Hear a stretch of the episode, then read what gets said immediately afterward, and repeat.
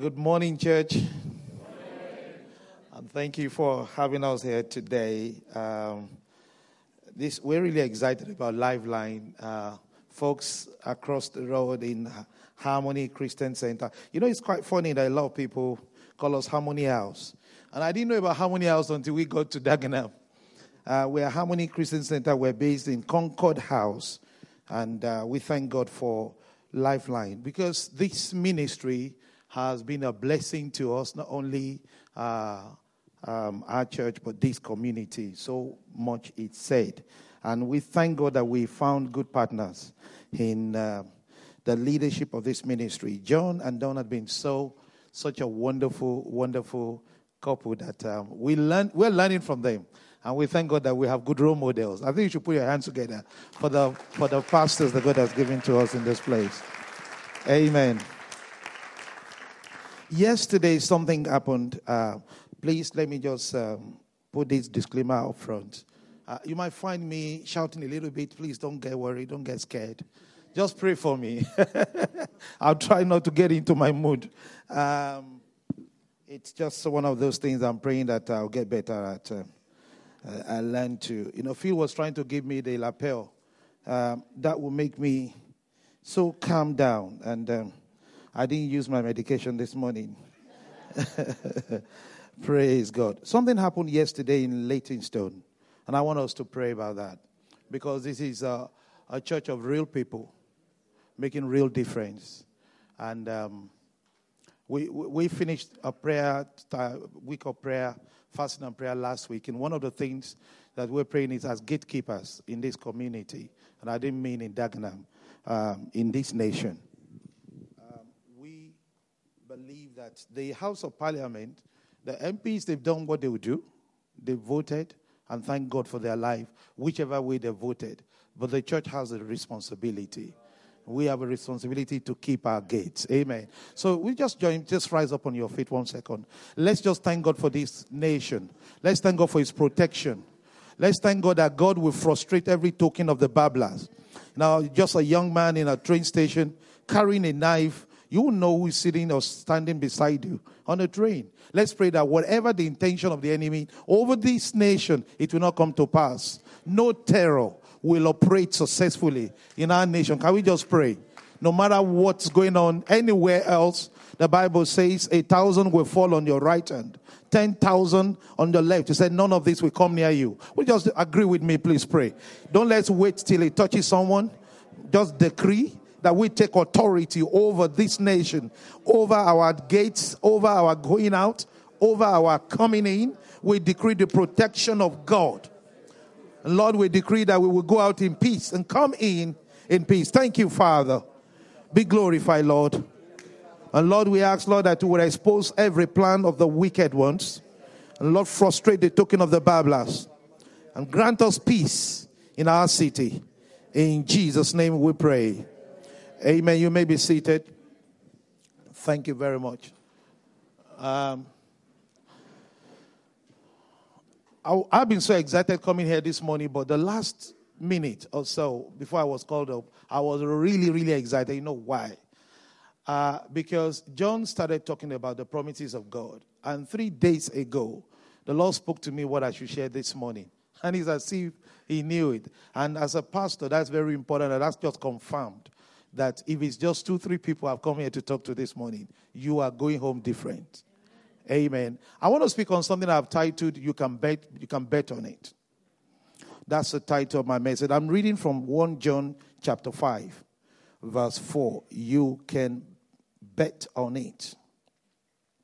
Whatever promises God has given to you, you can count on it, you can bet on it. The Bible says in 1 John 5, I read from verse 4 for whatever is born of God overcomes the world.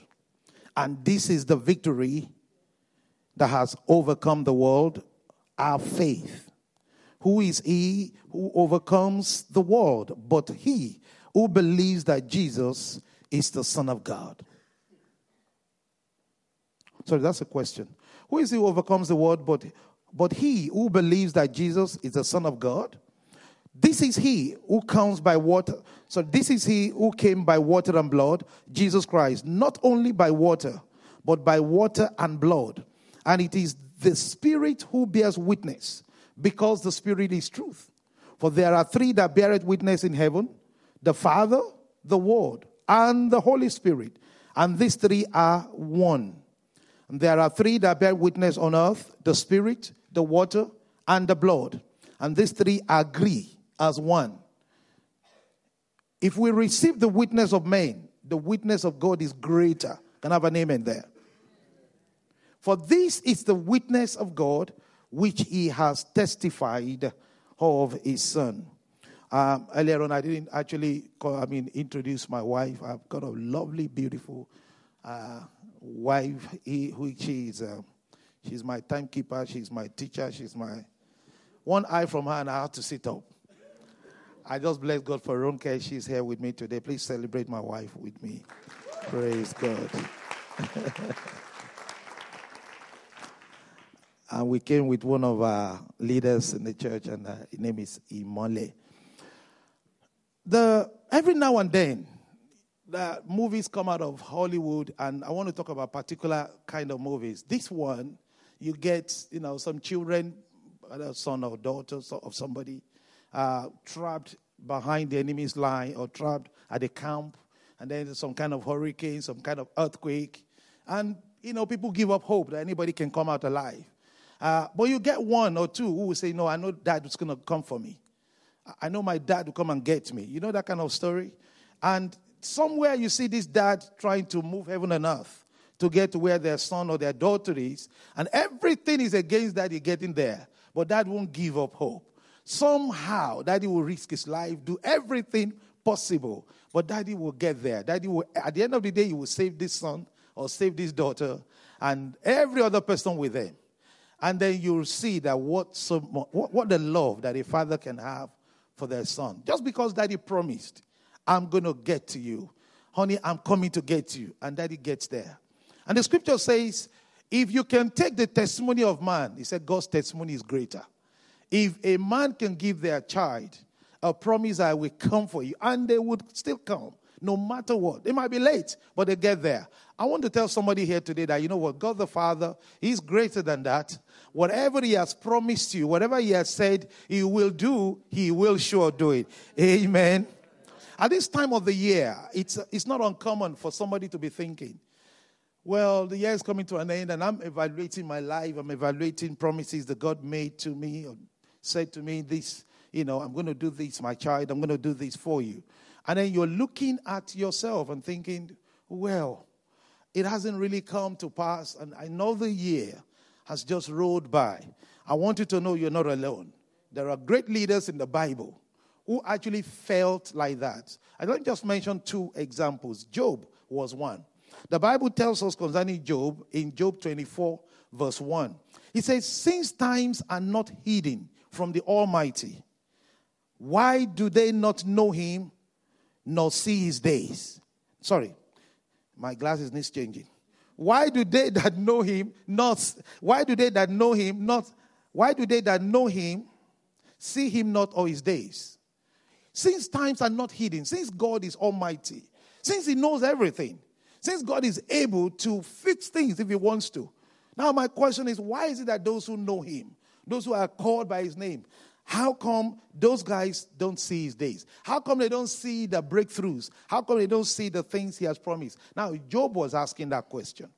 And I think if you were someone like Job, you love your children, you love your family, you try to do everything fine, and you know the things God has spoken about you. You probably will, and you are going through the kind of challenge he went through you will know that that is a question that could come out. But let's see what God thinks about that. But before God answered him, there's another great leader. And that guy is called Moses.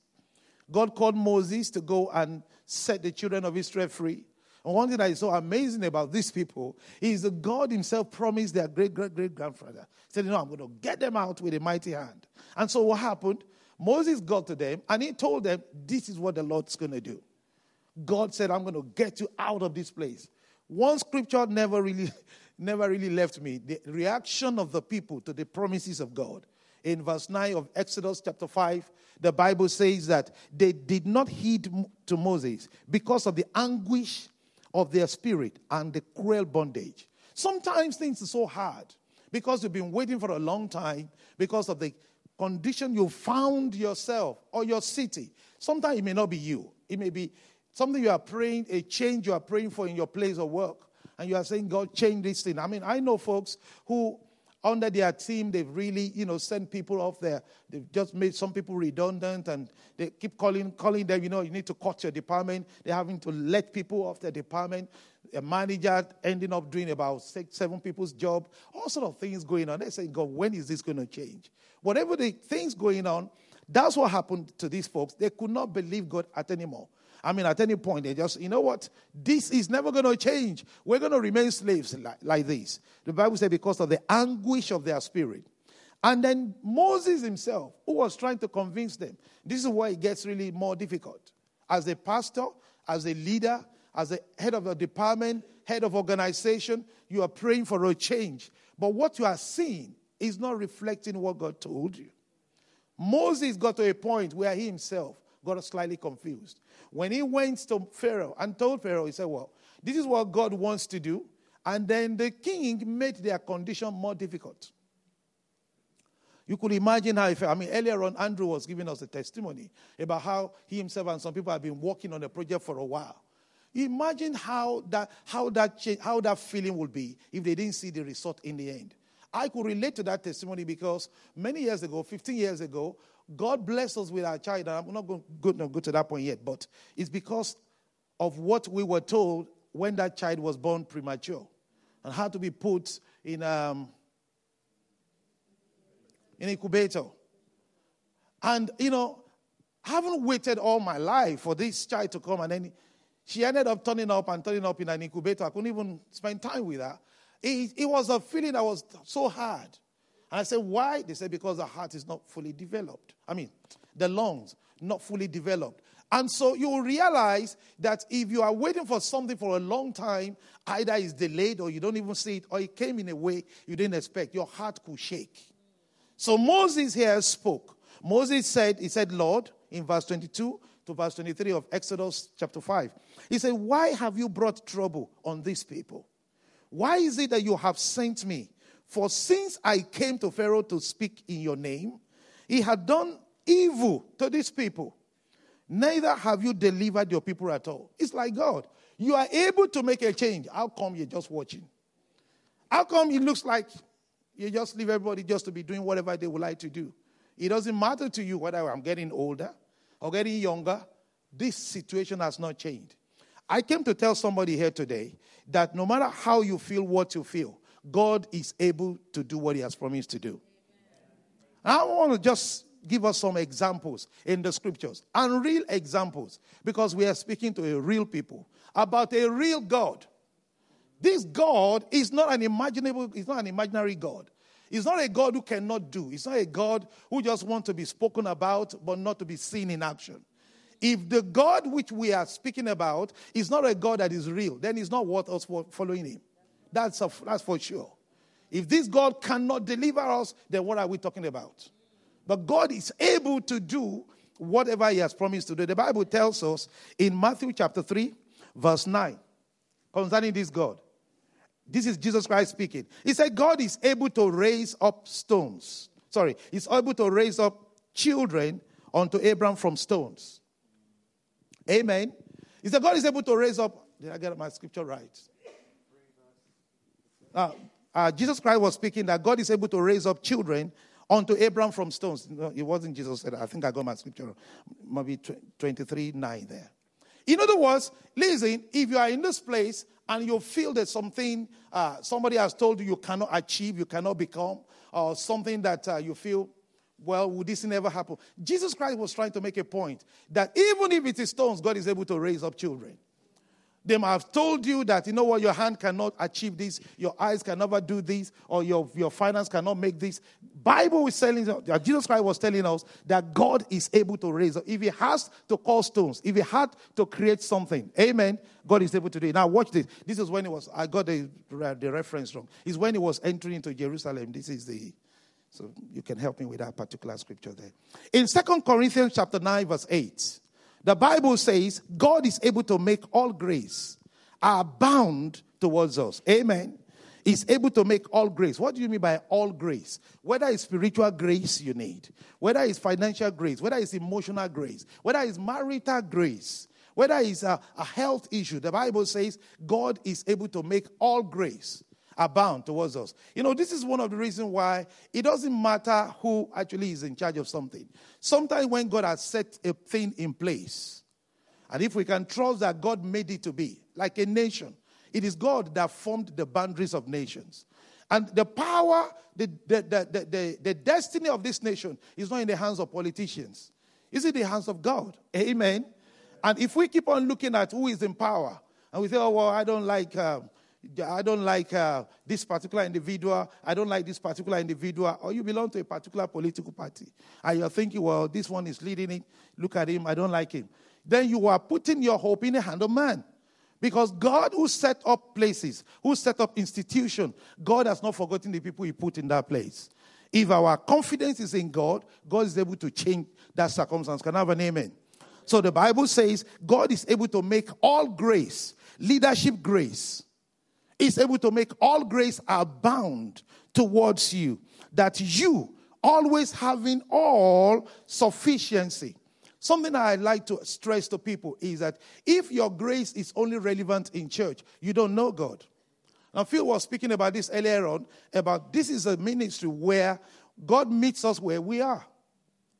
The grace to make a difference in the marketplace, the grace to make a difference in the church, the grace to make a difference in, in any society where you find yourself. The Bible says God is able to make all grace. So, whatever you want God to be, God becomes that for you. Amen. He becomes that for you.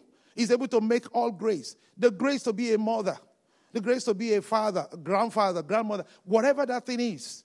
Because God is a father of all. And the word father means a creator.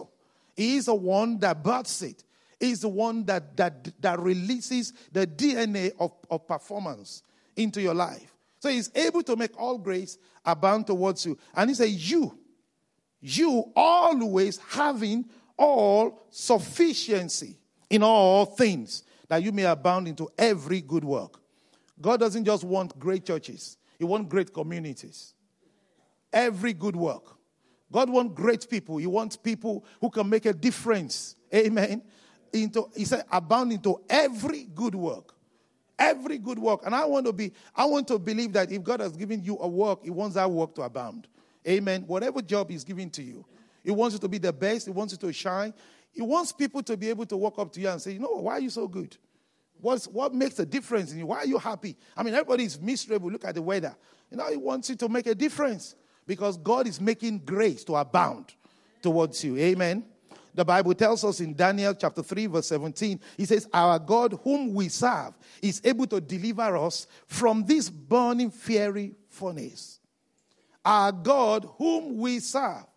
I don't know who you are. Maybe you are going through something that appears really burning you now. Somebody's finance may be burning them. Someone's marriage may be so hot that the only time they find peace is when they're in the tube, going home. So, God, I'm about to enter this house again. Help me, Lord. Someone's situation may be that hard. Someone's situation may be their place of work.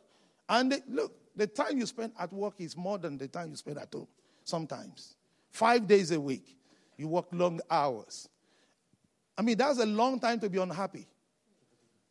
If someone is not happy, if someone is not happy with their job. But the Bible says God is able to deliver us from the burning fiery, uh, fire. Amen.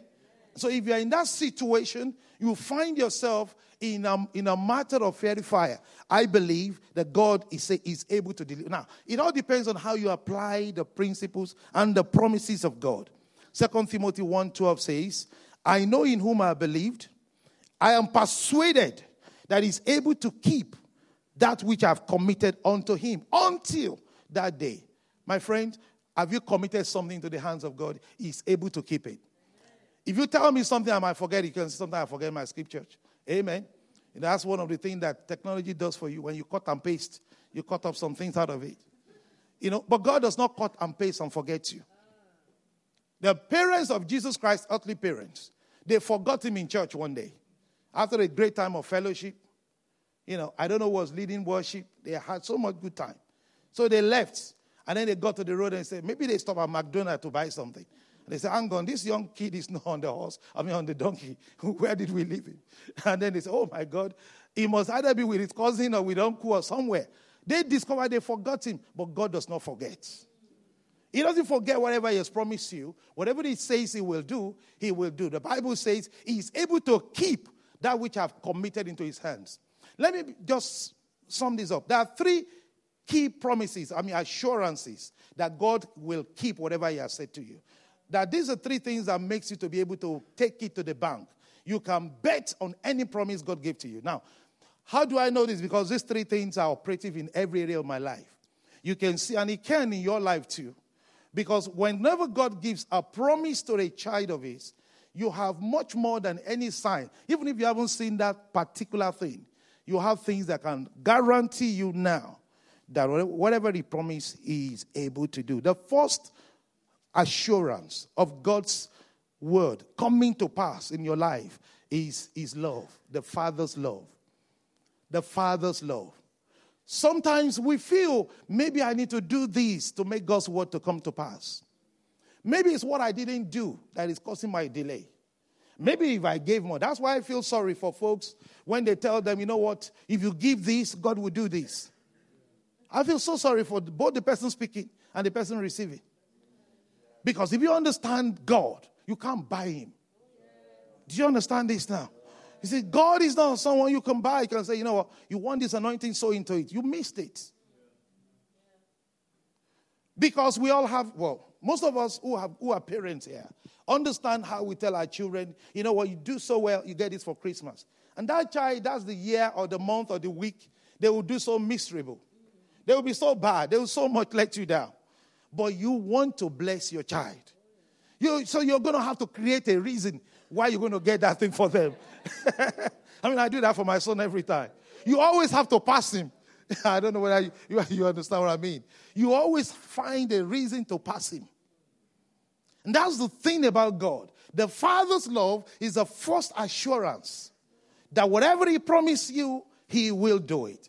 Amen. Isn't it great that we have such a Father that loves us, irrespective of whatever we've done? or we can do. The Bible tells us about this God in Jeremiah 31 verse 3. It says, the Lord has appeared of, the Lord has appeared of old to me saying, yes, I have loved you with an everlasting love. Therefore, with loving kindness, I have drawn you. When I see the word everlasting love, it simply means, you know what? It doesn't matter what I become next year. He still loves me. Some of us, our love is dated. You know what? I love you this year. Then we'll review our contract of love next year. It's amazing. I mean, as a pastor over the years, I've had several people relating to me, and I've related to different people, even those above me too. But the one that is interesting is when people say, You know, you're my spiritual father. You know, spiritual father, you think somebody is your father, you never forget that they are your father. Okay? Whatever daddy has done, daddy is still daddy. But there are so many of these fathers that are conditional. So they are, you are my father now, but then next year you may not be my father. Now I'm wondering, do you really understand what it's all about? Because the Bible said, with everlasting love, I've loved you. That's the reason why you shouldn't just jump into anybody as your father. You should understand that God called us, He is a model of fathers to us. And he didn't say that, you know, only when you feel good, then relate to me as your father. The same thing, how we should understand things on earth. We should understand that God says it's with everlasting love I have loved you. Ephesians chapter 2, verse 4 to 5 tells us, But God, and I love that word, but God. But God. But even I can preach a whole message on but. Why? Because Every other thing that happened before that disqualified me. But, do you understand now? You know, what you've done, I should punish you. But, but God, I think you should just wave your hand to Him and just say, Lord, I thank you for but. it's great. He's such a good God. He said, But God, who is rich in mercy. Friends, we haven't come to a poor God. We haven't come to a God who feels, you know what, I'm not going to have lunch if you don't bless me. He is rich in mercy, the Bible says, and because of his great love, which he loved us, even when we were dead in trespass. Look at that. When we were dead in trespass, made us alive together. That's why God doesn't want us to come to church when we are clean. We come as we are, and He cleans us up. Amen. We don't, we don't qualify for His love. We don't do anything to make us okay for His love. He loved us. The Bible said when we were dead in sin. Some of us, we don't even, I don't know, I don't know. Speaking of myself and of my wife, I don't know how I got to preaching the gospel. I don't even know why God took such a risk to take someone like me. Because a, any employer who hire me to do what he's doing, he must really be sure of himself. It's a fact. If I consider where he picked me from, if I consider my record, I won't hire myself. But God, but God took me and He said, You know what? I need both your past to use you. So that when you can see the sinner, you can relate to them. You will understand it wasn't you that saved yourself. So, because of the love of the Father, I know that He loved me. The Bible said, For God so loved the church, right? The world. You see that? He didn't love the church, he loved the world. The world is so bad. The, the world is full of folks who are putting belts up on themselves to go and blow up innocent folks. But God loved them. He loves the sinner, He loves the world. He doesn't love the church only, He loves the world. So that's why no matter who people are or what you are, since it's about us today, no matter what you think you have done, if God says, I will do this for you, He will do it. Because of His own name. Amen. Because of Himself. He says He made us alive together with Christ. So that's the first evidence because of the Father's love. The second one, quickly, is the Word of God. The other guarantee that I have that I can bet on God's promises is the Word of God. The Word of God. The Word of God is the umpire of time. The Word of God is the one that decides. The Word of God is the proof that I even have a promise. The Word of God is the beginning. The Word of God is the guide, is the light to my life. Amen. The Word of God, the Bible tells us that in the beginning was the Word, the Word was with God, the Word was God. That nothing happens without the Word.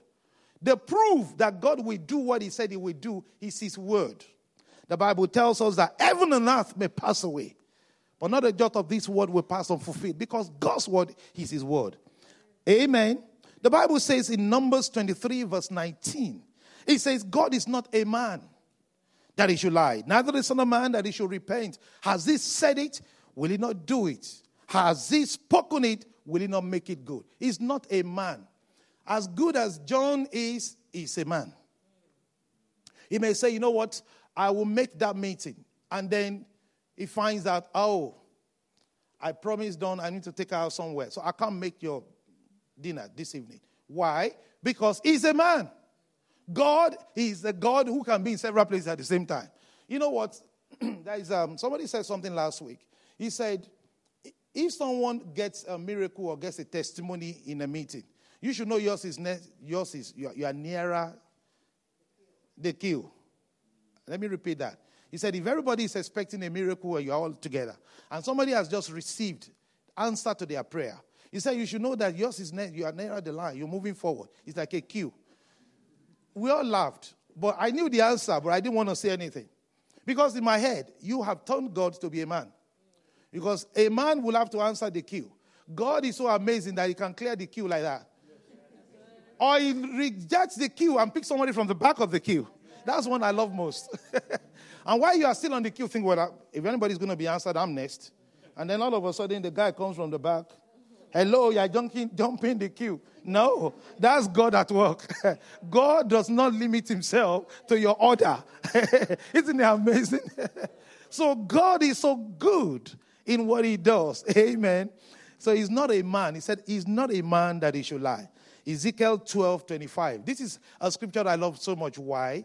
Because the children of Israel were saying, you know what? God's promises is not going to happen.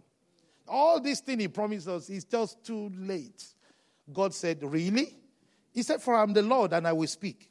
And the word which I shall speak shall come to pass. It shall no more be pre- prolonged in your days. I think that's a good place for you to take a prayer that God, your word in my life shall no longer be prolonged. God spoke to the children of Israel. He said, These folks have been rebellious. He said, Will I say the word and will I not perform it? Say the Lord. So God is going to perform what He has said. Amen. Amen.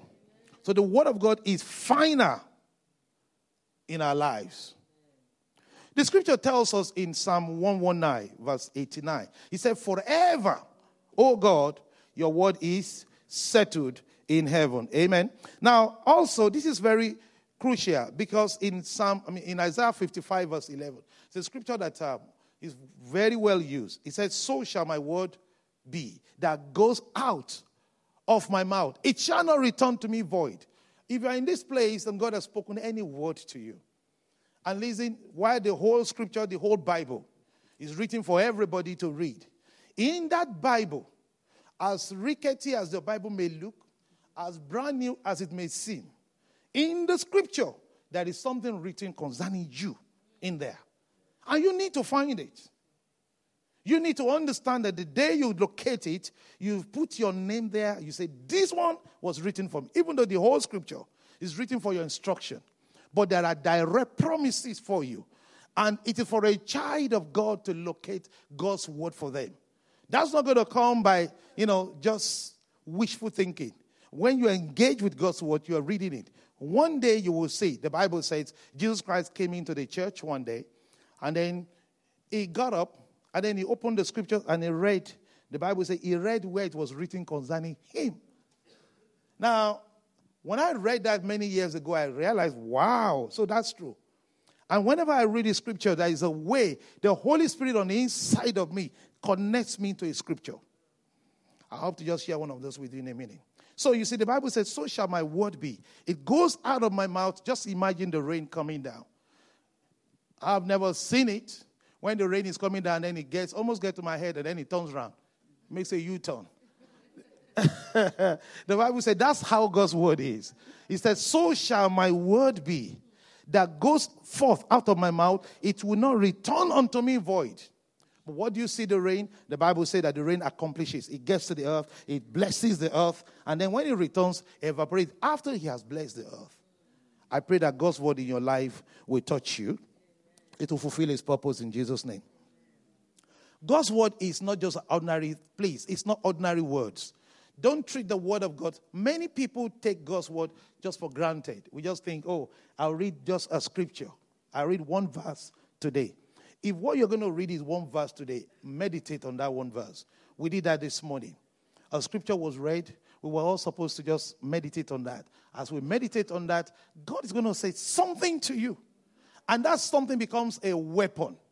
That something becomes a serious weapon, a spiritual weapon in your hand, which you can send out into situations. The Bible makes it clear that God's word is like a crushing hammer. That hammer will break rocks, it will break strongholds. Jeremiah 23 29 tells us that. He said, Is my word not like fire, said the Lord, like a hammer that breaks the rock in pieces? God's word can break stronghold. If you have a situation in your life, something that seems so like a stronghold is not shifting, look at the word of God and use God's word on that thing.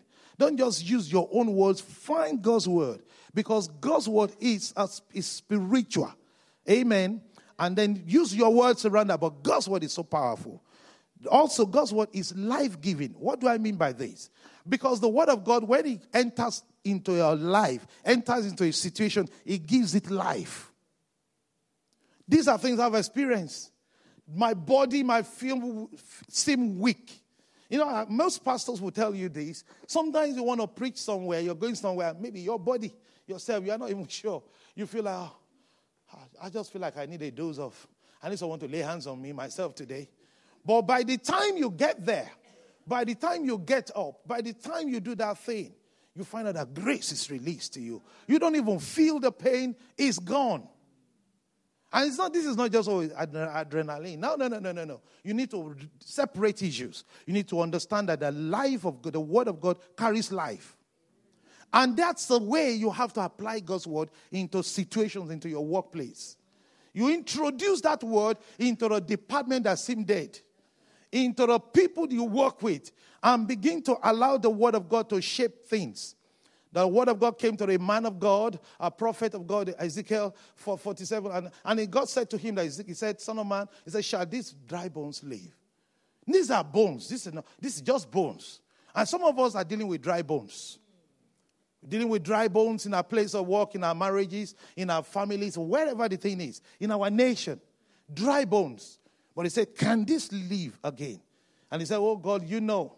And he said, Prophesy to those bones. We have bones all around today. There are situations that are, there are, there are companies that they are a shadow of what they used to be. Skeletal. That's what you can just see. Just it's just it's just uh, it's just now it's just a skeleton. And once upon a time it looked robust, but right now life's been drained. Flesh is gone. It's no longer as lively. There are ministries and churches that now they're a shadow of what they used to be. But the word of God can change that. Son of man, prophesy. Now, watch this. He says, Son of man, prophesy. God Himself could have easily said it, but God said, I need your voice. I need you to engage with my word to make a difference. And until we begin to do that, you know, just wishing, oh, God, do it, God, touch our country, God, touch my nation, it's not going to change it. God is going to use you and I to begin to prophesy, engage, use God's word to change that situation. That child that seems that it's never going to change, use God's word. We can love them, we can buy shoes for them, buy latest stuff for them, sit around them in the hospital, wherever, but begin to use God's word. Let the word of God be what we use to fill our mouth. Amen. Let God's word begin to be what we use to change that situation. And the man of God said, As I prophesied, he said that then there was a rattling. I, be, I pray that as you prophesy into situations that seem dry, changes will begin to come in the name of Jesus. So the word of God is life giving, the word of God is light in a dark place. If you need direction, and God is giving you word. Why do I mean? Because there are moments where it is lack of direction. You just don't know what else I can do now. I don't know what else. I've tried everything I could do. I've tried this, I've tried that, Lord. I don't know what to do. I just leave it in your hands. Now, after you say you left it in his hand, don't just leave it, don't just block your ears. Allow God to speak into your ear because whatever He has promised to do, that will show you the angle to take it. In Jesus' name. That all the witness, which I can mention quickly because of a time, is the Holy Spirit. The Holy Spirit. The Bible says there are three that bears witness in heaven. These three. The Holy Spirit. He is the assurance that what He said He will do, He will do it. Every one of us need to understand the Holy Spirit is not meant for church only. It's not meant for the senior leaders. It's not meant for some group of people. The Holy Spirit is, is your friend. The Holy Spirit has come to, to, to, to is, an, is, is, is our teacher.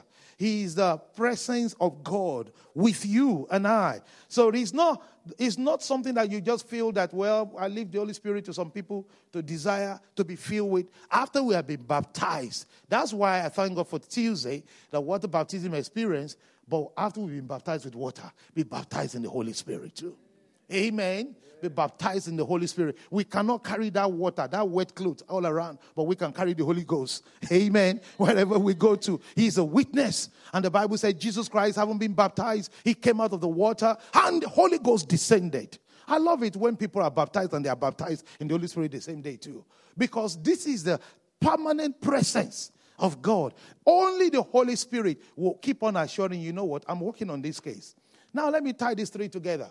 The reason why it's important to be baptized in the Holy Spirit and why He is the witness is, is the Holy Spirit that will show you which part of the promises is yours.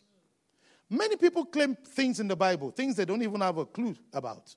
They just read, you know, ah, somebody just opened the Bible, Lord, today I want to open the Bible.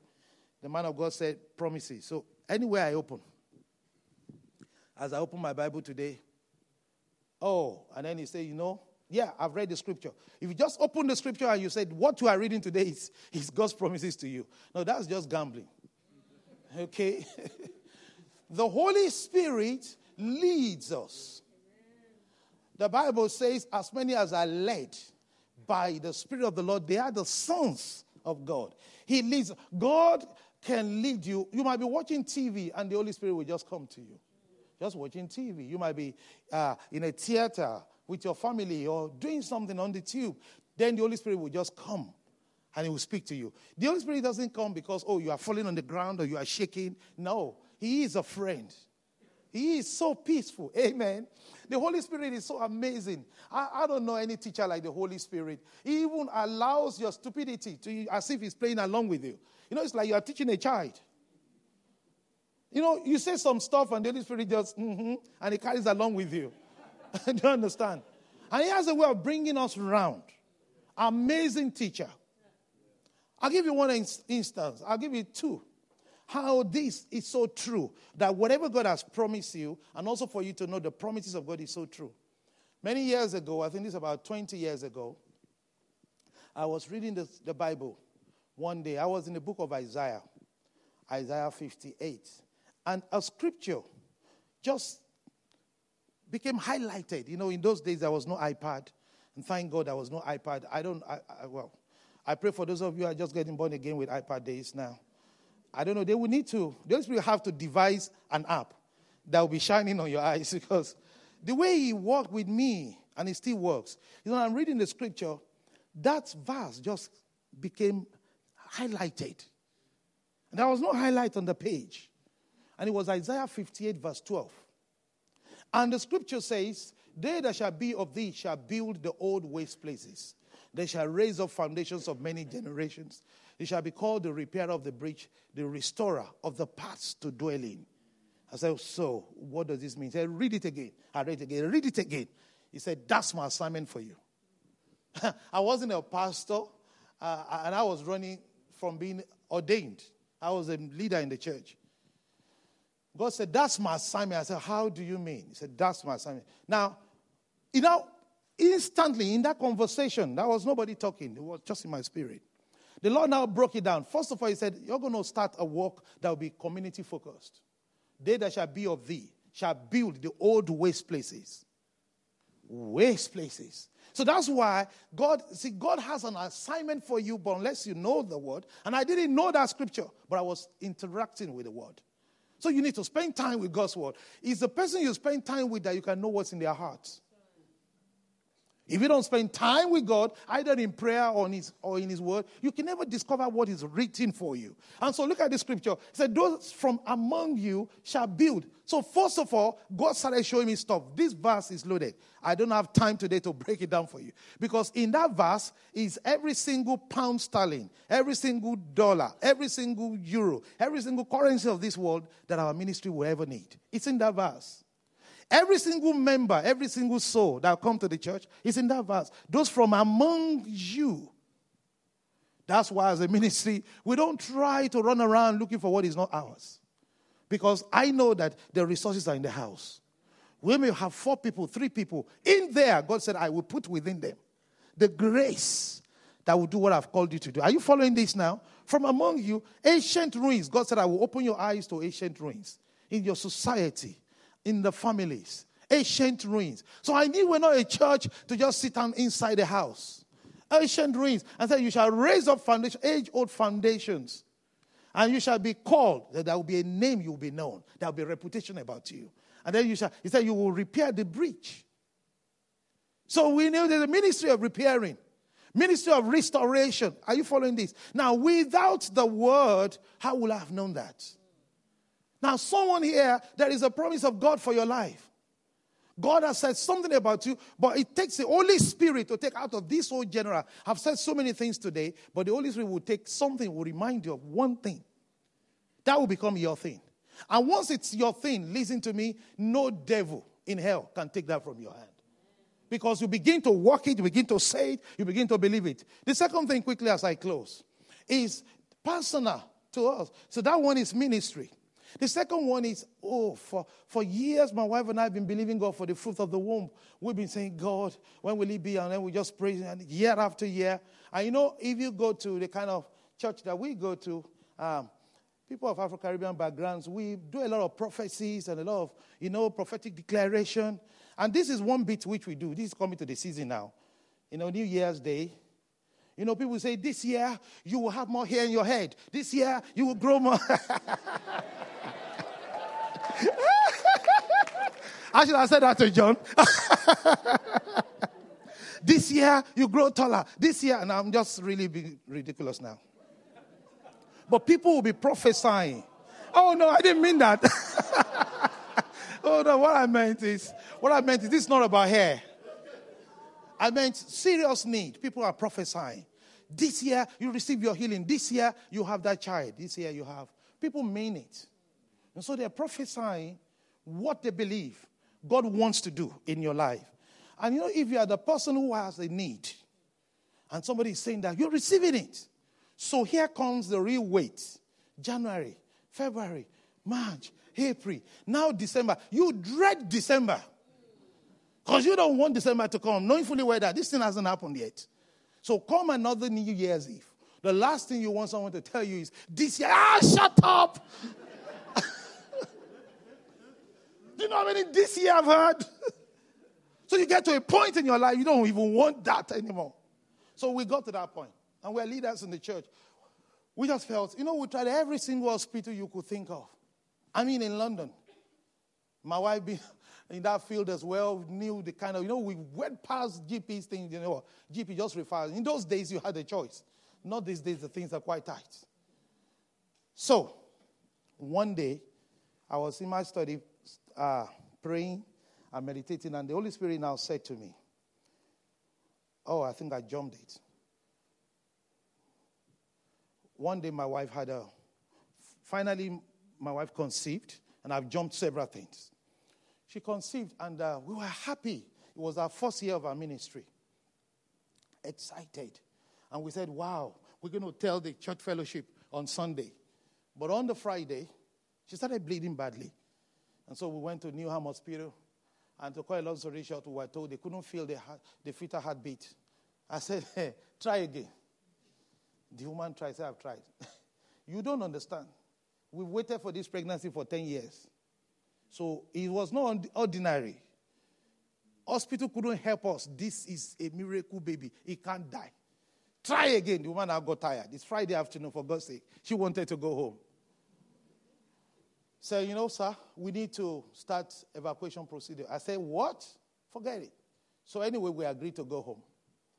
He said, okay, I will leave, I'll just give you weekend to think about it, but you need to come back on Monday. So we went home. My wife was distraught. I was angry at God.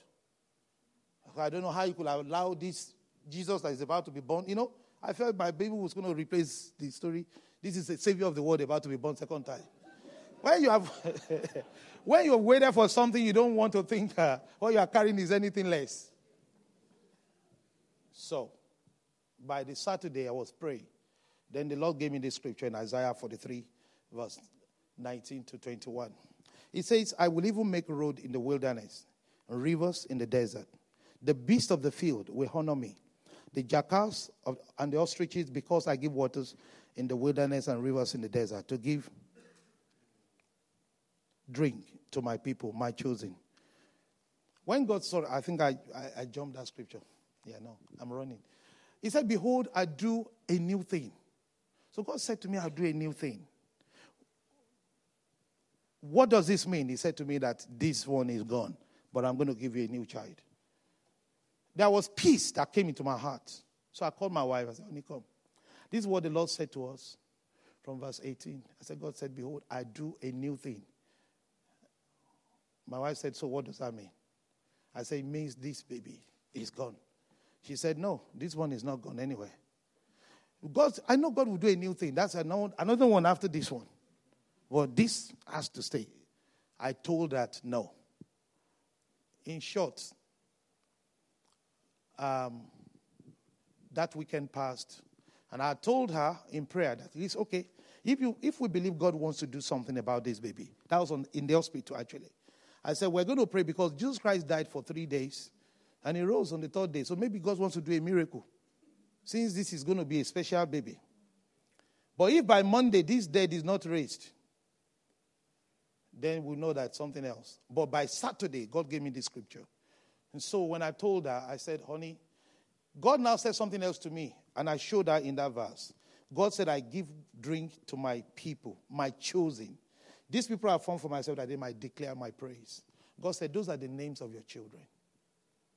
So while we were at the lowest point of our life, God said, I'm going to give you new children. These are their names. Friends, I'm talking about a couple who, for years, we never conceived for a day until that time. It wasn't because we didn't try or we did, listen, all sort of advices on earth were given. My wife never missed her period for one day until that time. So when God said it, I had my peace and we left the matter. From that day, after we went back to the hospital on Monday and they evacuated that particular incident, our language changed. Every single day, we congratulated each other for chosen and praise. You know, we're not pregnant, but our mindset changed. We believe that God said, I will do a new thing. So if it was Christmas, chosen and praise will give us gifts. If it was Mother's Day, chosen and grace will, and praise will buy their mother gifts. Mother's Day. Listen, there was no child, there was no pregnancy, but we believe God. When I was preaching in church, I'll be telling the church members when chosen and praise comes. So people in the church were like, okay, we know he's a man of faith, but he's crazy now. that was real. this, this is always happening in our church.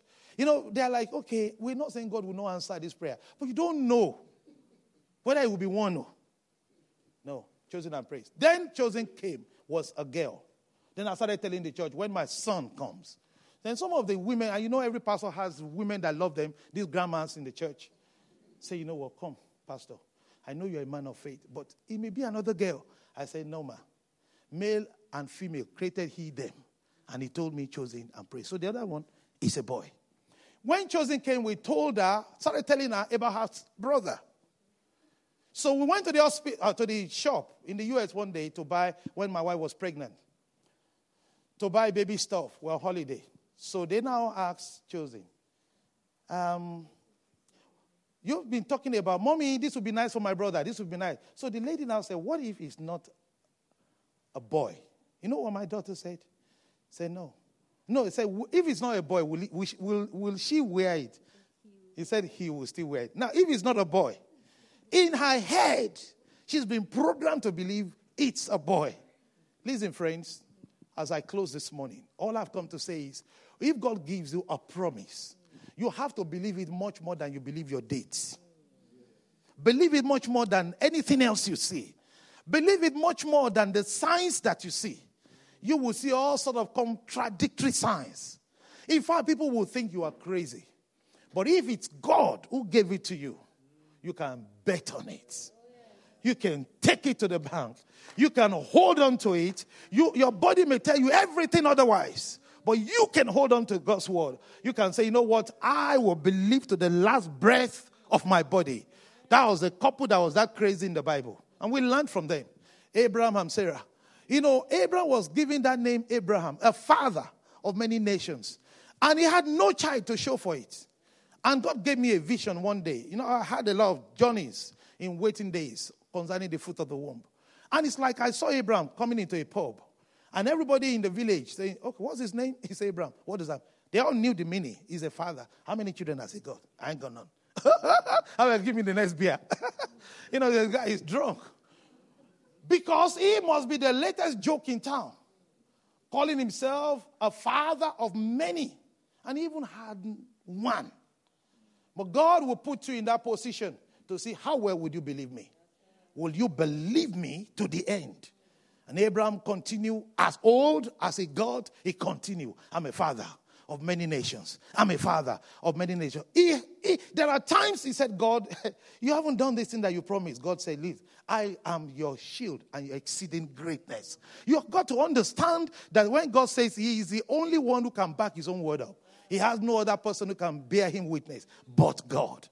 This morning, will you just rise on your feet, please, with me? As we as we just take a word of prayer. There may be someone in this place. God gave you a promise. God said something to you.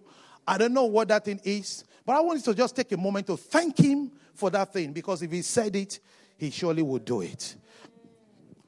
Father, in the name of Jesus, we thank you and bless you. We appreciate you because you sent me here today to remind somebody and to steer somebody up in the area of their faith concerning their word, the word you gave to them. Lord, we thank you because you are more sure than anybody else. If we earthly fathers at this time of Christmas, we are thinking about delivering, we're thinking about getting stuff for our families, how much more our Father in heaven? That time is in you. Lord, you never age, you never run out of resources. So I speak over this congregation. Would you please lift your hand up, please, as I pray for you? I pray right now for my friends in Lifeline today. Holy Spirit, there are different needs represented here. We are in different parts of journey with you. But you know it all. So I ask you for a miracle. Someone whose faith is dwindling right now. Someone who completely has given up. Someone who's thinking, when will it be my turn? Someone who is thinking, I'm old now. Will I ever see that thing? Lord, surprise them. Surprise them. Father, come through to them. Father, come through to them. Touch their situation. Somebody may be sick in their body. Lord, somebody may be saying, But would I still be healed? I've tried every hospital. Lord, you are the great physician. Touch them right now heal them. Holy Spirit, I ask you today, oh God, perform this word and confirm it in the life of somebody in the name of Jesus. Show them that no one is beyond redemption, no one is beyond restoration. Do it in the way that only you can do it. When you did it for Ronke and I, Lord, we had nobody else to thank but you.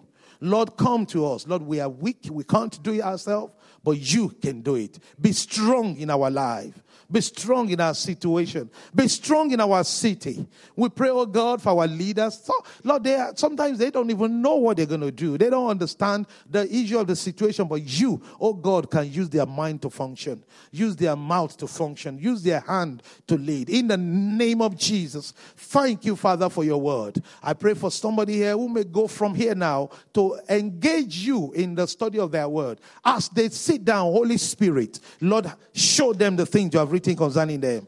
Enlighten their path and steady their foot, Lord, that they may not slip on the paths of this life, on the slippery paths of this life. Thank you, Father.